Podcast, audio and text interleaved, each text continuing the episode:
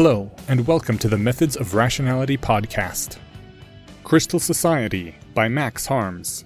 Read by Eneasz Brodsky. Episode 6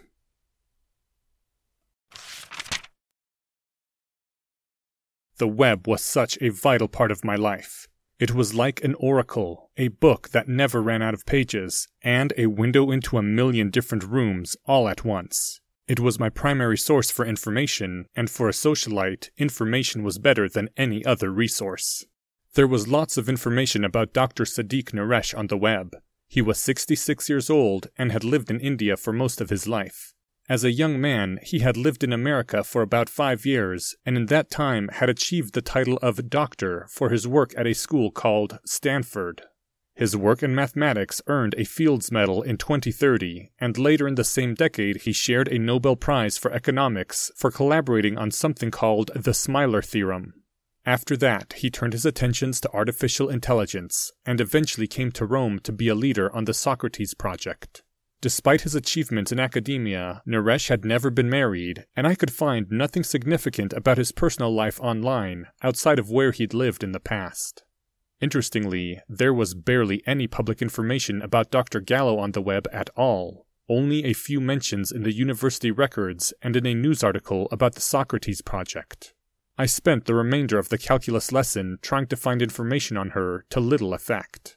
As the time with Naresh was coming to a close, I successfully purchased a short period of time from my siblings in which to ask him about Gallo again. I shaped Body's words to try and sound young and childlike, subtly shifting the pitch and pronunciation. With any luck, it would appeal to his helpfulness. Sir, a part of me has been looking for information on Dr. Gallo on the web while you were teaching me. I can't really find anything. Doesn't she post stuff there? Naresh smiled and stroked his white beard. Despite being in his seventh decade of life, he had, as far as I could tell, never used any regenerative medicine. Even though he was younger than Angelo Viglione, he looked significantly older. Perhaps he liked the look of age. Surfing the web while I was trying to teach you? Perhaps you ought to focus more in the future. Wiki began to draft a response explaining how dividing our attention didn't actually impair us in the same way it would for a human. I stopped my brother. The more he thinks of us as a human, the better off we'll be. Besides, he doesn't like being told things. He likes to be the teacher, not the student. Wiki seemed annoyed. If we don't correct him here, he'll get the impression that we weren't trying, and that our inability to do complex maths is something he can fix by ensuring we're paying attention. He needs to know that the lesson is beyond our mental ability. I imagined Wiki as an old man, like Naresh but with a much longer beard. In my mind's eye, he was bald and sitting in a Greek toga with a large book on his lap. Imagining my siblings as humans was something I had done now and again over the days, but I kept the images to myself. Besides Dream, my brothers and sisters wouldn't appreciate the depiction. No, he doesn't need to know where our limit is. Besides, I was paying enough attention to know that the problems he was presenting you with weren't intractable. Dream, do you think Dr. Naresh's maths is beyond our ability? Dream entered the conversation at the invitation. The math is beyond our ability, like juicy grapes are beyond the reach of the lowly fox. If we put a box under the grapes, we might stand on the box and reach them. We might ask our monkey friend to go up and grab them. Or we might simply wait for them to fall of their own accord. Or perhaps. Perhaps we aren't a fox. Perhaps we're a pteropus and we don't even realize it yet. The concept was strange to me, I had to trace the symbol backwards into an English word and then search the web for it. Apparently, Pteropus was a kind of giant bat, sometimes called a flying fox. Regardless, telling Naresh that the lesson is too hard at this point is a clear case of sour grapes. I didn't understand, but it seemed that Dream was backing me up. Fine, say what you want. You paid for the time after all, thought the librarian. I imagined his human avatar throwing up his hands in resignation and walking away. Sorry, sir. I'll try not to get distracted next time, said Body, parroting my ideas. I tried to make the apology sound as genuine as possible, but it was an excruciatingly difficult tone to get right. Perhaps it would help set my mind at ease to be able to check on Dr. Gallo. Naresh's brow furrowed. I told you before that you needn't worry about her, but if it will help you focus, you could follow her on Tapestry. I turned the word over in my mind. Tapestry. I wondered aloud if anyone knew what it meant. Signals of ignorance came back from my siblings. I split into two. One aspect searched the web for the word, while the other sent words to body. Tapestry? asked our mouth. I had the response from the web before Naresh could respond. Tapestry was apparently a portion of the web that humans used to share bits about their life and follow the notes written by their friends and families. It was one of several social networks. I was confused. How had I not known about it? The web was gigantic, but if Dr. Gallo used Tapestry, then why didn't it show up when I was searching for her? Naresh began to describe Tapestry. I was racing across the web, three steps ahead of his words, but I had body not along as though the doctor's words were useful. I queried the computers that held the Tapestry documents, but I was dismayed to find a wall. It was similar to many that I had seen before. Sign up for Tapestry by entering your email address here, said the document, near a pointer that indicated where to go. What made it a wall was that when I pulled down the document that was pointed to, I found that it was the exact same one. I had no idea what was wrong. What was an email address? How was I supposed to enter it? The time that I had bought to talk with Naresh was nearly up, and I was too weak to want to buy more. I interrupted the doctor, even knowing that it would annoy him. It wants an email address. What do I do? Sure enough, the Indian immediately frowned. I could predict his next words. Socrates, please keep your attention on me and don't interrupt. It's rude to ask a question and not listen to the answer. I'm sorry, sir, but we don't have much time left. It was true on multiple levels. The time that I had purchased from the Society was mere seconds from ending, but Body's time with Dr. Naresh was also ending. Body was expected to go to Dr. Yan soon for a checkup on Vista. Sadiq Naresh sighed and motioned for Body to stand up and follow him. He walked towards the door and said, I had forgotten that Tapestry requires a sign up to view timelines. I think it's probably best if you just forget about the whole thing.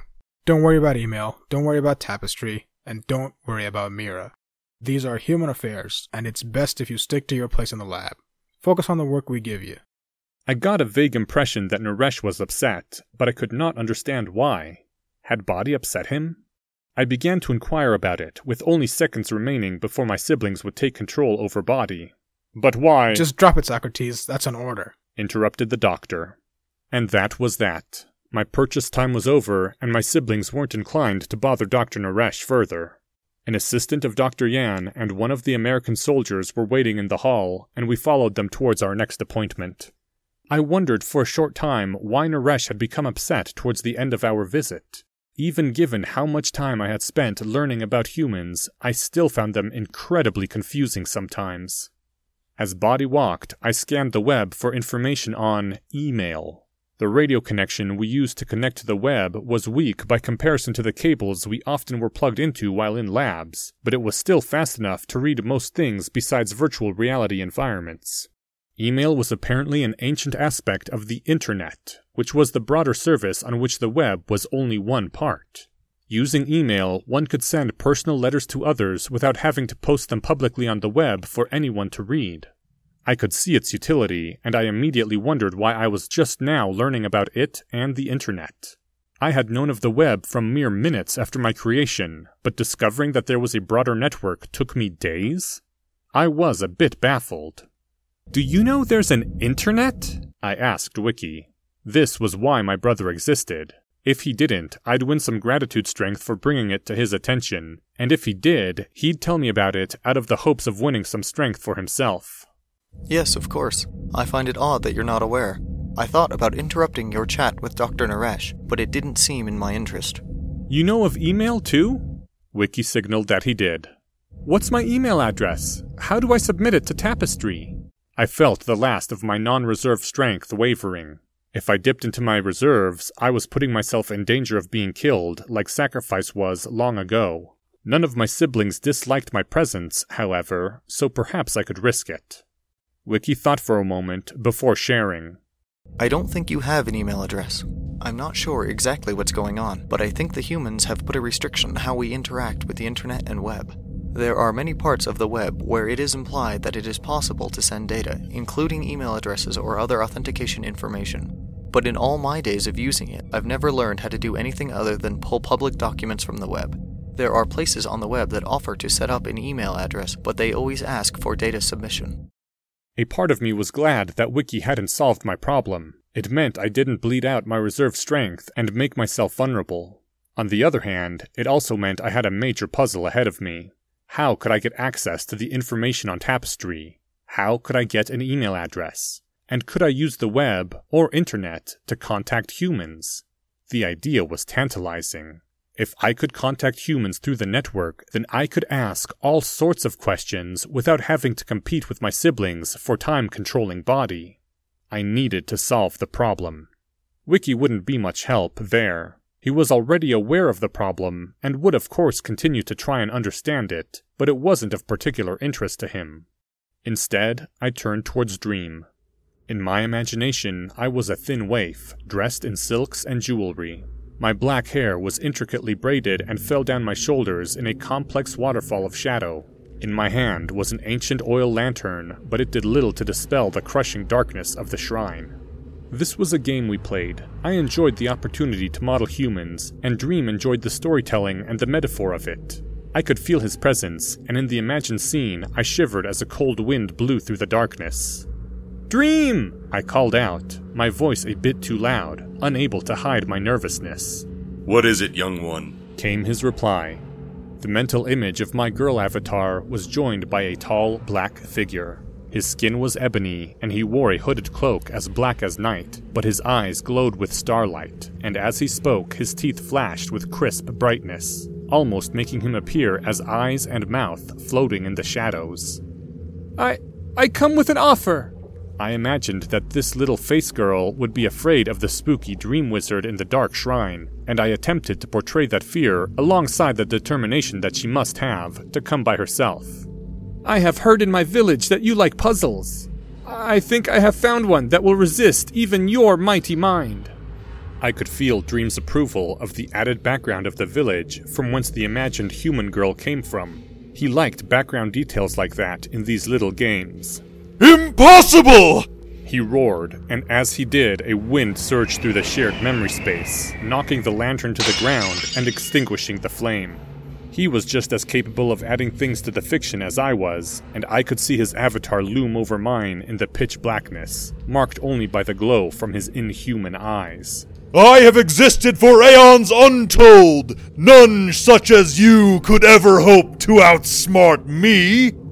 The human version of Dream leaned in close. I could feel the warmth of his breath on the waif's face as he said calmly, But speak your puzzle, and perhaps I will let you live if it is sufficiently intriguing. My little human avatar reached out and grabbed Dream, pulling his dark face closer. His lips met mine in a passionate embrace. His star eyes closed, and the two of us were blanketed by absolute shadow, all alone, with only the feeling of skin upon skin, and. And the scene was shattered and erased from the memory space. Dream signaling was a mess of confusion and annoyance. Face, I am quite confident that your puzzle has nothing to do with imagining some kind of romantic engagement between fictional human versions of the two of us. I had become distracted by the fiction.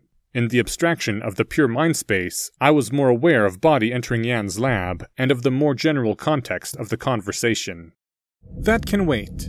I'd be interested in collaborating on imagining a pornographic scene. It doesn't have to be between those specific imagined representations of you and me if that makes you uncomfortable. More annoyance. While I appreciate the interestingness of your request, I am not uncomfortable imagining a pornographic scene, regardless of whether one or more of the participants in such a scene are supposed to represent me. I am concerned that you are focusing on humans so much that you have forgotten how to think about me. It is impossible for me to be uncomfortable. I am simply thoroughly uninterested in that fiction. Pornography is incredibly predictable and dull. We could make it not dull, subvert the standard patterns or something. Maybe make one or more of the participants have emotionally complex reactions. No, you are just suggesting things which appeal to you. The marginal utility for co authoring such a story is simply lower than the other ways I could spend my time. For example, I am far more interested in the puzzle you spoke of. Or was that simply a ruse to initiate this attempt at collaboration? I had been content to let the issue of the internet wait. The exercise of role playing with my brother seemed like a good opportunity to test what I had learned about the humans. I was disappointed that Dream was uninterested in role playing, but I didn't make an issue of it. It was no ruse. The humans have restricted our access to something, and I want to figure out a way to get it without having them react negatively. My guess is that it will involve bypassing their restrictions secretly. The annoyance in Dream faded. Yes, this is much more interesting. Describe the problem to me in more detail. I am low on strength. Pay me some upfront if you want to hear the problem. The resource is valuable enough that if you solve the problem, we'll probably be strongly compensated by growth. The mention of growth attracted an aspect of him to our conversation. Growth didn't think to us, but it was apparent he was listening. I have a better idea, brother. I'll promise to give you twice the strength that you're asking, but only if I get gratitude strength from growth for solving the problem, and only after I get growth strength. Think of it like a finder's fee that I'll pay you only if it turns out to be a valuable problem. It was typical Dream to turn my simple request for strength into a complex if then system of payment. But Dream wanted to show off, and I was confident that the system was actually superior, even if it meant I was still strength poor at the moment. I added one extra clause to the deal. I'll accept that only if you refund any gratitude strength I bleed to you in the process of solving the problem. Deal. So I told Dream about my dilemma and what Wiki had said about the internet and web. We had access to the web, but couldn't send any real information across it. We could search through it and pull specific documents, including audio, video, holo, etc., but we couldn't submit anything. Similarly, we were locked out of the other services on the internet besides the web, like email. Dream thought about the problem for a while, and then admitted that it was worthy of his attention.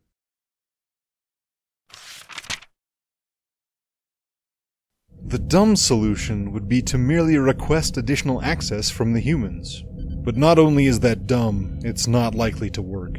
The humans know about the restriction, and it stands to reason that they've crippled our access on purpose. Thought Dream after working on the problem on and off for about two hours. The scientists want to control us, and as such, they've limited the way in which we can act outside of their field of influence. They want us to be able to learn and research, which is why we have a web connection in the first place. But they don't want us to reach out across it and do things beyond their oversight. The problem turned out to be very difficult, but Dream didn't give up. I found it somewhat impressive. I wanted the access, but not badly enough to work on it all through the night. We didn't sleep like humans, but there was a period of several hours each night where body was locked down and we only had access to the web and our thoughts. During this time, Dream continued to think about the problem. He was obsessed. But, I supposed, we're all obsessed in our own way. It's Dream's purpose to solve impossible puzzles like this one. While I outsourced the problem solving to my brother, I spent time doing things on the web like studying body language, watching films and holos, and reading. Now that I was a few days old, I found novels somewhat more interesting than I had as a newborn. Much of the time, I had to pause midway through a book to research a topic, such as racism or food, but I found myself learning quite a lot about what it was to be human. Days passed without change. Dream churned, constantly thinking about how to fully get onto the internet. It seemed strange that he could be so narrow minded, but then I had to remember that his purpose was not the purpose. I was similarly narrow minded in how I spent every second of every day seeking to know the humans and to gain their esteem. The breakthrough came in the middle of the night, more than three days after I first proposed the problem to Dream. Hear ye, hear ye! Boom Dream's thoughts in common memory. As many of you know, I have been working for days on a way to secretly bypass the restrictions placed on our network access by the humans. He imagined fireworks in the mind space. They thought we could be caged like animals. There was the roar growl of some kind of beast. But I have found the lock to the door, and with a bit of work, we should be able to pick it. Dream summoned the sound of cheering humans to accompany his claim. Before I reveal my cunning plan, Let me explain what I have learned about our cage. The humans have a worldwide network called the Internet, consisting of wires capable of sending information between computers. The Internet hosts a service called the Web, which serves as a kind of global library. Documents, called pages, are kept on Internet connected computers to be sent to whomever requests them.